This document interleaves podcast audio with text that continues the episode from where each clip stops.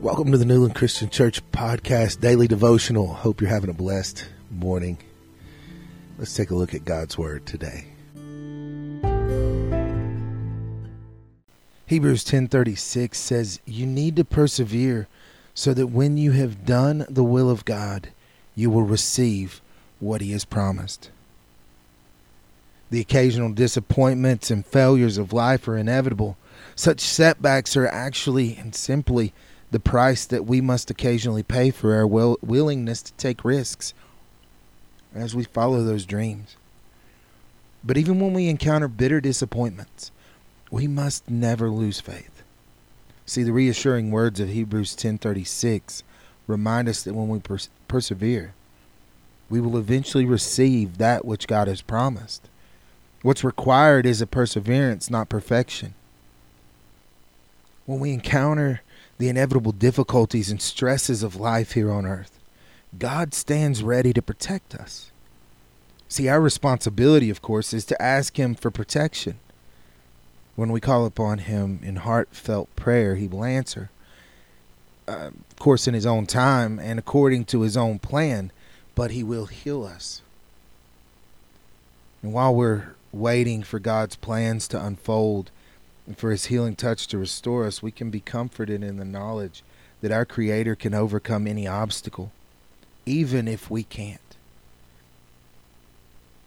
See, God will use the things that set us back, the, the setbacks, the reverses, so to speak. God will use those to move us forward.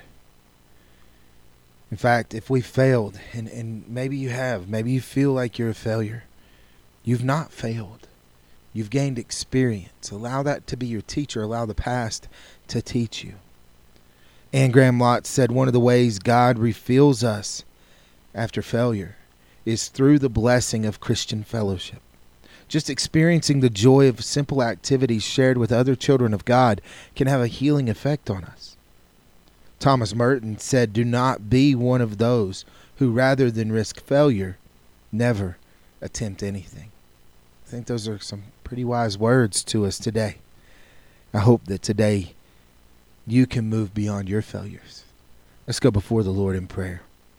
Lord God, when we encounter difficult days, Lord, I thank you that you are there to bring us through. When we see the failures in our lives come and the disappointments, that bring us down, Lord. Keep us mindful that you are in control. Help us to persevere, even if our soul is troubled, and help us to follow Christ today and forever. Amen.